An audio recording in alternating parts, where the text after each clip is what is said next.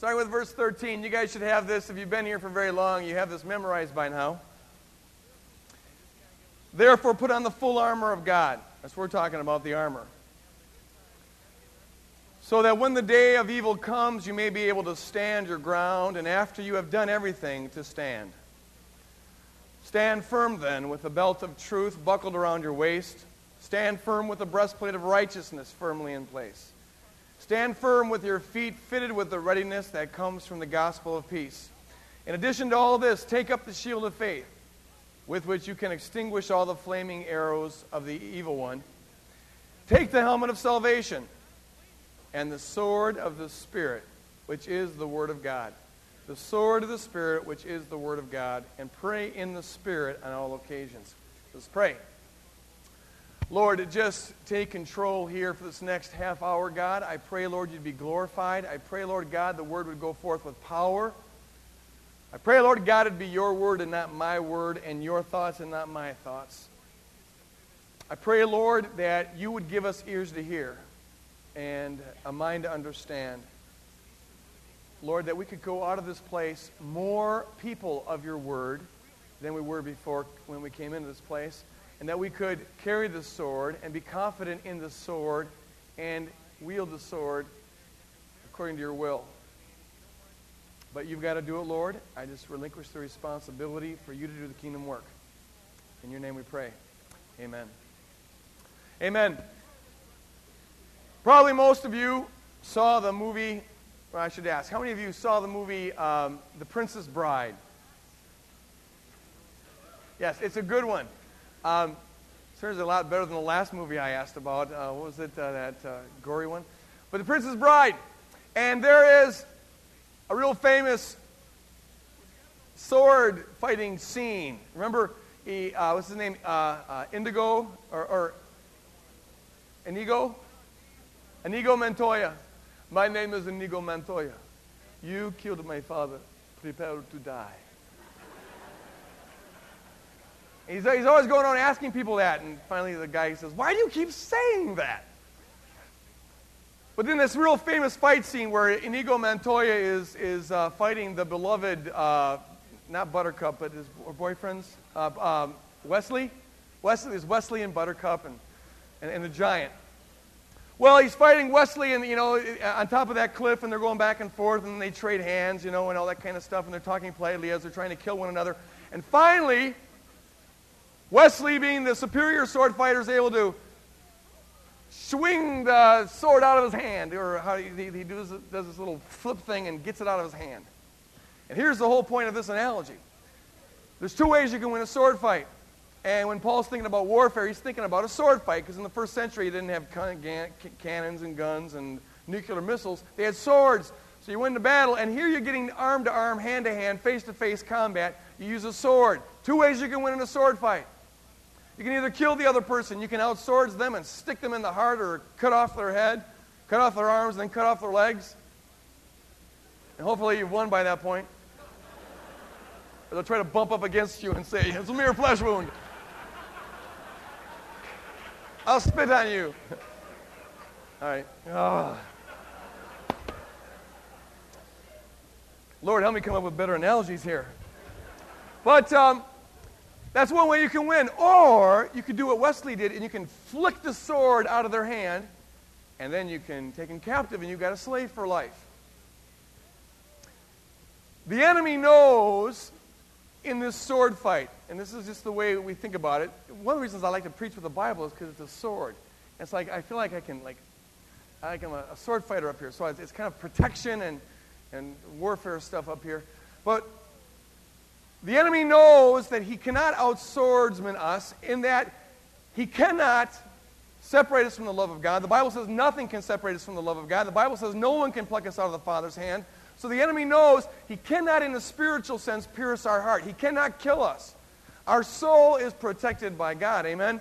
And so the enemy knows he cannot do the, the coup de grace and, and slice apart our salvation. So if he's going to win, the only thing he can do is to take the sword out of our hand. Because if we've got the sword, there's nothing he can do to get to us. And so his strategy is to do what Wesley did and to flick the sword, which the Bible, which the Bible says is the Word of God, to flick it out of our hands. Now, there's two ways that, that he can do that.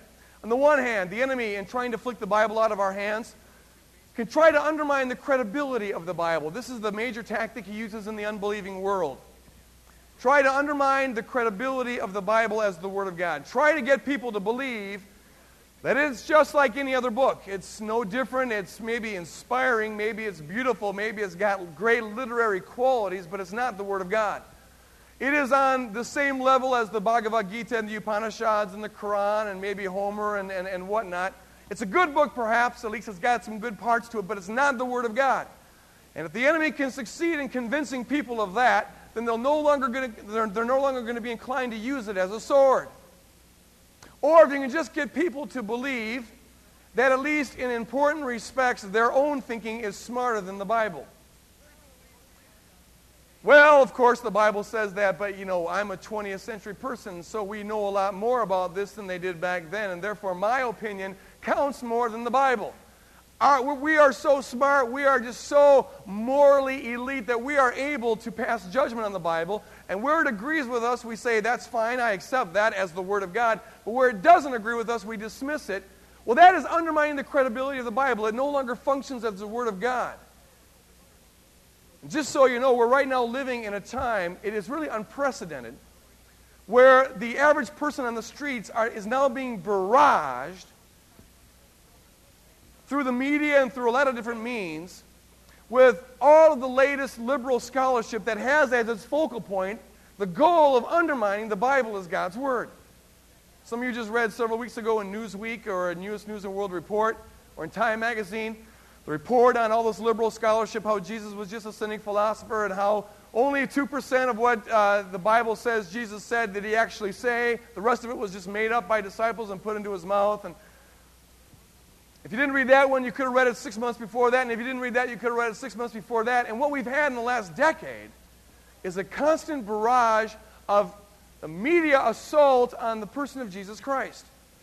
And that is no accident. I talk about this in, in, in my book, uh, uh, uh, what's it called? Jesus Under Siege. And Cynic Sage or Son of God, where I'm just talking about how the fact that there are some liberal New Testament scholars out there that are saying outlandish things about Jesus. He was a magician, a, a homosexual magician, some argue, and whatever. That's not new, but what's new is that it's being reported on, and they're writing books that are targeted for the average person on the street. That's new. I don't think there's ever been a time in history where the radical ideas of these left wing scholars has ever gotten off such a public audience before, but they're the ones that are trying to do that. They say that. They say we are out to educate, quote unquote, educate the American public about the real Jesus. And they mean by the real Jesus, not the Jesus that the Bible talks about, they mean the Jesus of their own theories. You just have to know this. And I'm just going to, I could preach on this and I, I don't have time for it, but I spent a good part of my adult life just listening to what these people say about the Bible in terms of why they think it cannot be the Word of God, why they think it's fallible, why they think it's full of mistakes, why they think their own theories are, are, are superior to it, or whatnot. And I'm just here to tell you that, that uh, unless you start with the assumption that the Bible can't be the Word of God, you're never going to come to that conclusion based on the evidence. Because the evidence, folks, is just not, not, not, not in that direction.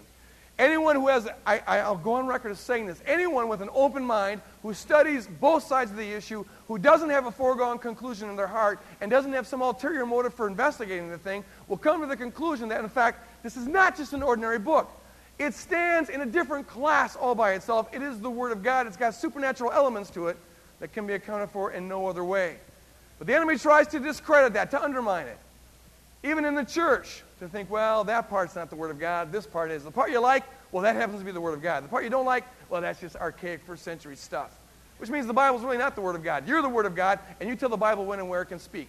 A second way. See, when, when that happens, the, the enemy just goes, and you lost your word. You don't have a sword. It turned into butter. Because the minute you got to use it on something that's important, it falls apart. It's got no, no bite to it. Second way the enemy tries to take the sword out of our hand is just by asking us politely, Will you please not use that on me? Could, could you put, someone could get hurt with that thing. Put it down. I, am harmless anyways. You don't really need that. You, you can fight me with your fists. You can kick me, you can spit at me, and that will make me run. You don't need that sword. And so what we do is we just sort of say, you know, I have such a busy schedule. I, I, I'm just going to leave that over there. We never get around to reading the thing. Of course, if someone asks us, do you believe in the Bible? We go, oh, yes. Only ungodly people don't believe the Bible. But if someone says, do you read it? All of a sudden it's kind of like, well, uh, just a couple months ago I just looked at it. Do you know that over 90% of the people in America own a Bible? Less than 10% have read it in the last month. Less than 4% have read it in the last week. We've got so many resources available to us, but the trouble is, is that we are in a mode where we just don't make it a part of our, our life. We don't carry the sword around with us that much. I'm speaking of, the church as a whole. And if I want to accomplish anything here in the next 15 minutes, it is to give us a passion to begin to make the Bible, the Word of God, more a part of our life. Because, folks, it's the only Word that we've got. I heard one scholar argue, and, and he, he based it on some good evidence, that the average believer, the average professing believer today, in America at least, is less literate about what's in the Bible than people in the Middle Ages were. And what's scary is that people in the Middle Ages couldn't read, or less than 1% of the population. But they would hear a sermon. They had stained glass windows. They looked at it. They talked about it. At night, their form of entertainment was sitting around the fire telling Bible stories with one another. They were very biblically literate. They didn't have Northwestern bookstores. Think about it. They didn't have concordances. They didn't have uh, Bible video games. They didn't have uh, Bible computer things that can, you can put in a word and it will search every way that that word occurs.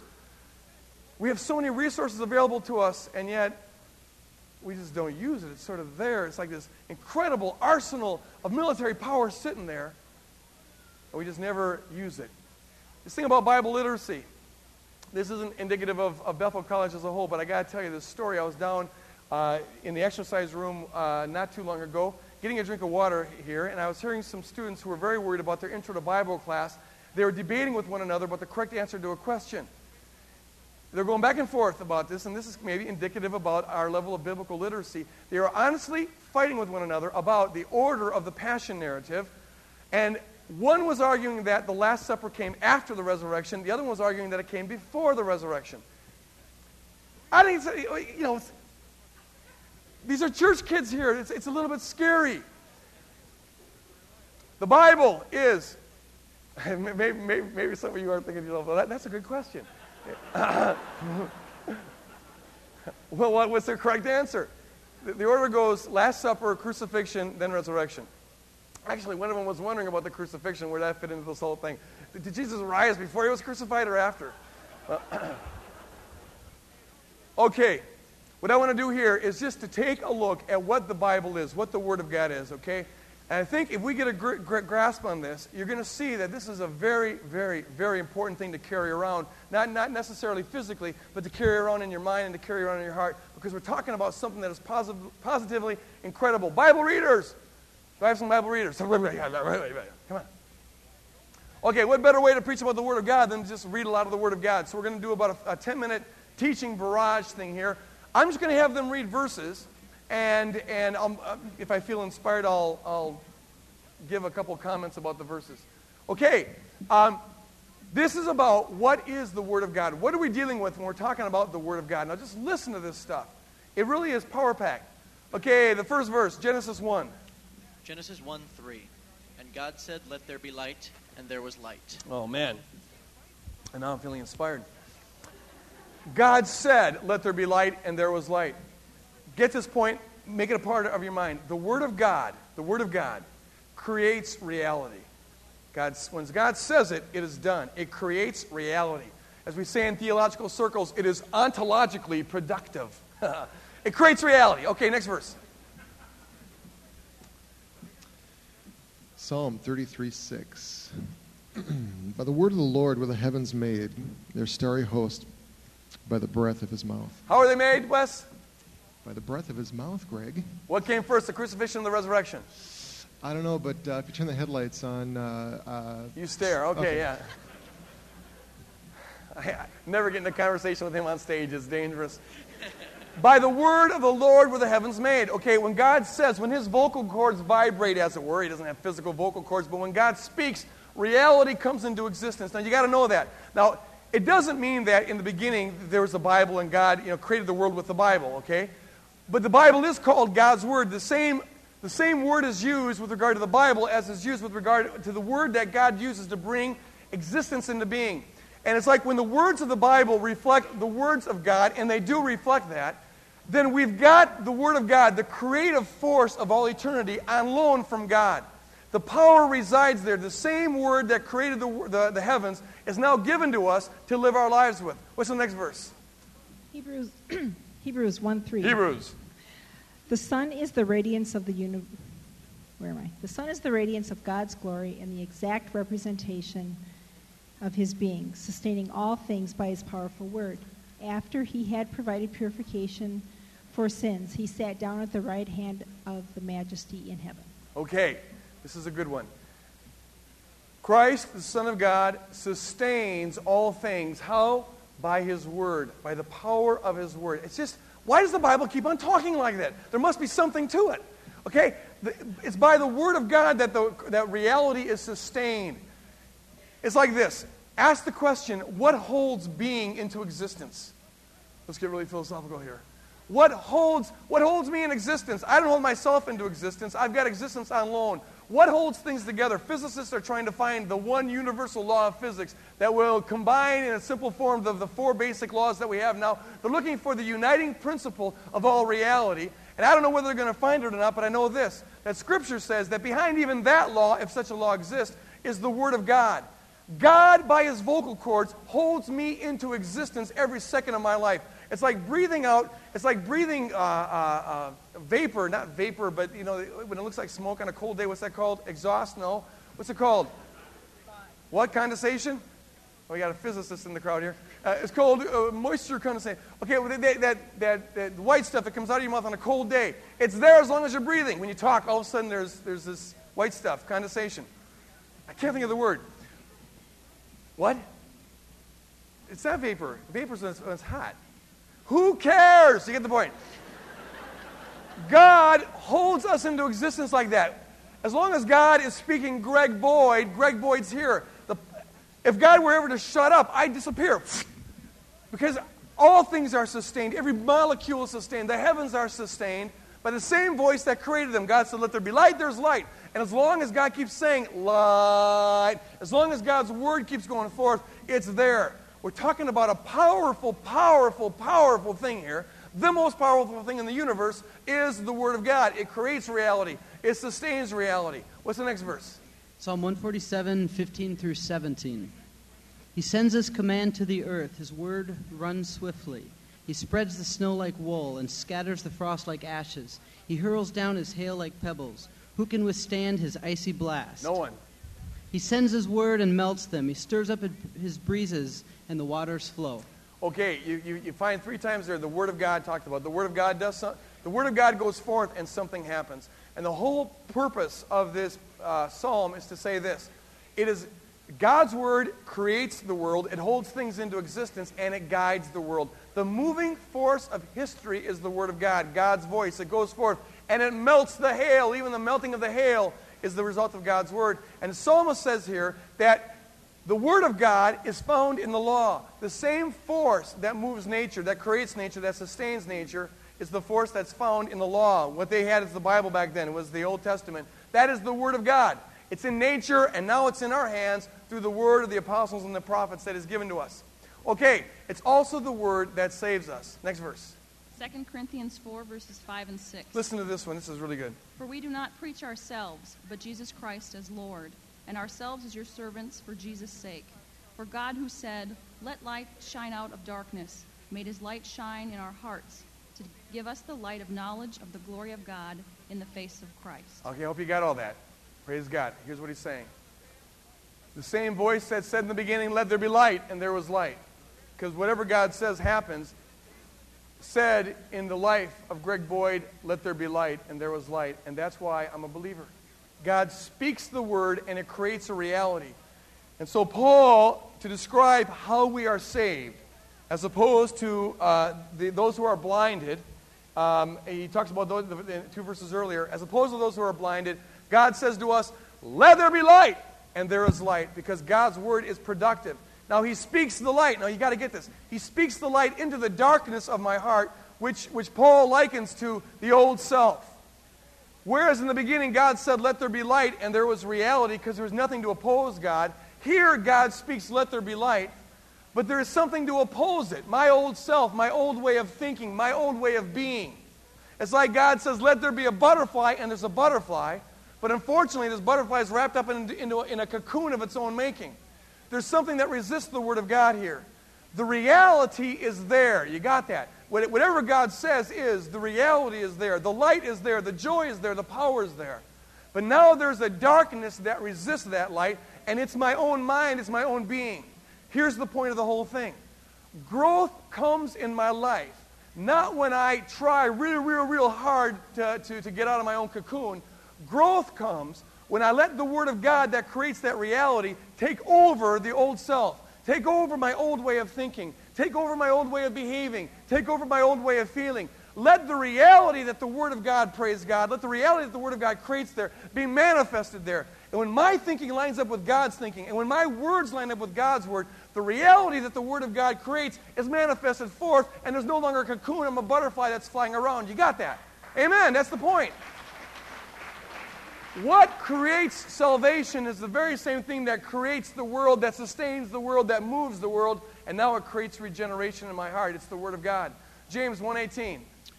James 1:18. He chose to give us birth through the word of truth, that we might be a kind of first fruits of all he created. How are we born? We're born by the Word of truth. The Word of truth is what births us. It, there's nothing, if we're going to see people saved, there's one thing that will do it, and that's the Word of God. The Word of God, it just, it goes forth and it does its job. I never thought of this as a part of my testimony, but it occurred to me as I was studying for this, for this message. I, I remembered this. Before I became a, believer, a couple months before I became a believer, I started, for some odd reason, reading the Bible. Um, I, we had this whole family Bible, and I took it upstairs, and I, I would hide it under my pillow so that no one would know that I was doing this. And, and before I'd go to sleep at night, I'd take it out and I just started reading it. Um, and, I, and I didn't understand it. I, you know, I remember I, I read Matthew and then I read Luke, and I, thought I was repeating myself because a lot of it was, I said, I remember reading this before, and I didn't understand anything about it. But I wanted to read it. I'd read the, the I Ching and the Bhagavad Gita, but I'd never read the Bible, even though I was, was raised in a, in a, a private school. But um, I started reading the Bible. And now that I think about it, it was no coincidence that a little later on I got invited to go to a church. And when I went to the church, I was ripe for the picking. I, I wanted to get saved so bad because the Word of God was doing its thing. The Word of God, the Bible says, is what gives us birth. It says, let there be light. It creates the reality that it speaks of. Next verse. Hmm. 1 Thessalonians 2.13. Are you giving me grief, man? And we also thank God continually because when you received the word of God, which you heard from us, you accepted it, not as a word of men, uh, but as it actually is, the word of God, which is at work in you who believe. Reread that last phrase again. Which is at work in you who believe. Which is at work in you who believe. Here's the thing. Paul says the reason why I'm writing to you is because you're believers. Why do you believe? Because when we preach the Word of God to you, you didn't consider it as the Word of man, you considered it as the Word of God. And that's why the Word is at work in you. He uses a present verb here. This is a wild thing. The Bible is not a book that's just supposed to sit up on the shelf. When you read it and you close it, it, it is not done doing its job. It continues to bear, it continues to bear fruit. So Paul says it's at work in you who believe. Now, if you treat it like a normal book, if you treat it like a, just a man-made book or whatever, it doesn't do diddly squat. No, keep on spitting. The guy I knew, who I, I've known who knew the Bible the best was this atheist. He knew the Bible so good, it was a university professor of mine, but it didn't do anything in his life because there was no faith that accompanied it. But when you go to it with faith and read it with faith and digest it with faith and put it in your mind and think it and walk with it, it begins to bear a whole lot of fruit. It works in you. The Word of God is being, being brought forth right now. When you leave here, it's going to keep on doing this work. It's going to keep on bearing fruit. That's why it's so important to be exposed to the Word of God. Amen. Next verse. 1 John 2:14 I write to you fathers because you have known him who is from the beginning. I write to you young men because you are strong and the word of God lives in you and you have overcome the evil one. The Word of God lives in you, and you have overcome the evil one. Why have you overcome the, little, the evil one? Because the Word of God lives in you. God's will for our life, folks, is to take this book and, if we could, eat it. You know, living in us. Just to be walking around with the Bible inside of us. The Word that is there, carrying our sword, is supposed to live in us, not just sit in us. Like Amelia just ate. Oh, what? It lives in us. It lives, and it is the principle of character formation. It's the principle of, of, of transformation. It begins to bear out, like God said, let there be light. It begins to bring light in our life, but only when it lives in us and dwells in us. Colossians 3 16. Let the word of Christ dwell in you richly as you teach and admonish one another with all wisdom. Let the word of God dwell in you richly. Dwell in you. To dwell means to take up residence, to reside. God's will for us is to have our minds and our hearts such that the Word of God resides there. It's comfortable there. It's used to it. This isn't a stranger's home. It's there. It, it, it sits there. Okay, Isaiah 55. Okay, Isaiah 55, 10 through 12. Listen to this. This is really a good one, folks. As the rain and the snow come down from heaven, and do not return to it without watering the earth, but making it bud and flourish, so that it yields seed for the sower and bread for the eater, so is my word that goes out from my mouth. It will not return empty, to me empty, but will accomplish what I desire and achieve the purpose for which I sent it. Okay. You will, oh, go ahead. No, no, no, Sorry. you will go out. You will go out in joy and be led forth in peace. The mountains and hills will burst into song before Keep you, going. and all the trees of the field will clap their hands. All right. Can God lie? Can God lie? No, the, but God cannot lie. It's against his character. It's against it's a metaphysical impossibility. Here, God just said something, and either he's telling the truth or he's lying. But since he can't lie, he's telling the truth. And what he says is this: the word of God's like the rain when it falls on the desert. It, it accomplishes all that it's supposed to accomplish. It doesn't return until it's done what it's supposed to do. That's what rain is for. It brings forth fruit. So also, the word of God says, and God cannot lie, that the Word of God, when it goes forth, will accomplish all that God wills, praise God. This is why I do not worry about this congregation. I don't worry about it getting big. I don't worry about it getting small. I don't worry about who comes, and I don't worry about who goes. What I worry about is preaching the Word of God. Because I know that if we're preaching the Word of God, and if we're sticking to the Word of God, I've got this guarantee, I've got this promise, God's character is on the line, that whatever's supposed to be done is going to be done. That's His responsibility, not my responsibility. I leave it to God. Amen.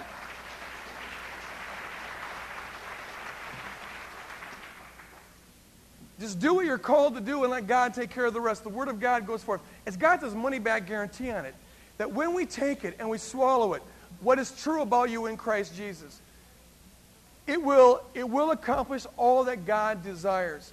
You have a handout that, that you got in the bulletin, and I'm not going to get a chance to get to it. This is going to be part one of a two part series here on the Word of God. All right? Um, but at the, end, at the bottom of that sheet, it's a spiritual warfare sheet. There is a list of verses about who you are in Christ Jesus. Who you are in Christ Jesus. These are things where God has gone on record as saying that you are. A little sampling here. It- it- It's this white sheet with this cool thing here. Mary Cromer did that. Man, this is so great. All these verses. Save that, you guys. It- it- it's, it's a good thing for you to have. On the other side, they have spiritual warfare verses. In the bottom, it says, In Christ, because of Calvary, I am. You're God's child. You're Christ's friend. You're justified. You're freed from condemnation. You're united with Christ, etc., etc., etc. Here's the thing, you guys. You can try all you want to talk yourself into that reality and it will never happen. You can try to do this gimmick or that gimmick or the other thing or go to that seminar or this seminar and thank God when He uses those things. But the one thing that's got a money back guarantee is God's Word. And if we take God's Word, what is the truth about you in God's Word, and you put it into your mind and you think it and you breathe it and you meditate on it and you walk with it, it begins to create the reality that God speaks. Are you following me with this thing?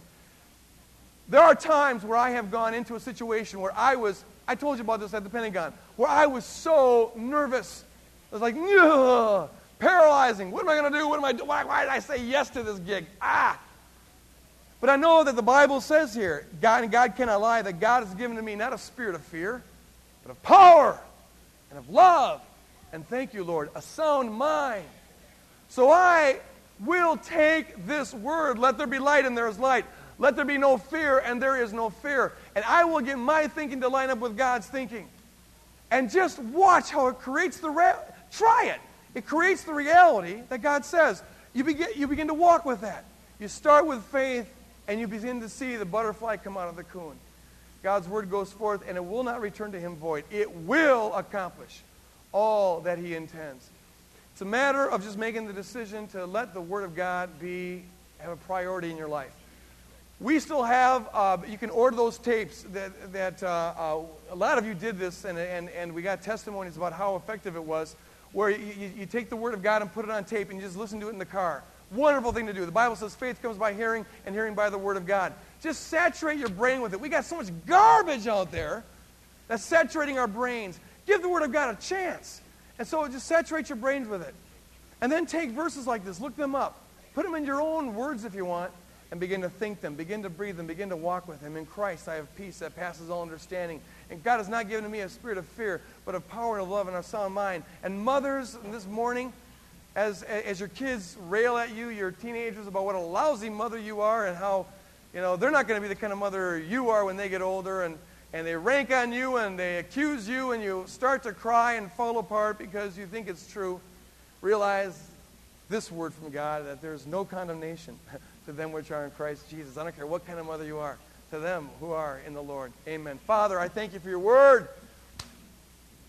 Father, I pray, God, that you just continue to grow us into kingdom people. I know the fertilizer you use, Lord, is the word of God. And so, Lord God, just uh, uh, as we go out of here, Lord, let this word continue to dwell and, and grow richly in us. I pray, God, that it would convict us to pick up the word, to get into it, to listen to it, and to put it on our mind. And Lord, just keep on making us your kingdom people. We got a long way to go, Lord, but man, you've brought us a long way. And we thank you for it. And Lord God, give a special Sabbath day to the mothers here. That they might enjoy, Lord God, uh, this, this day in honor your name we pray. Amen.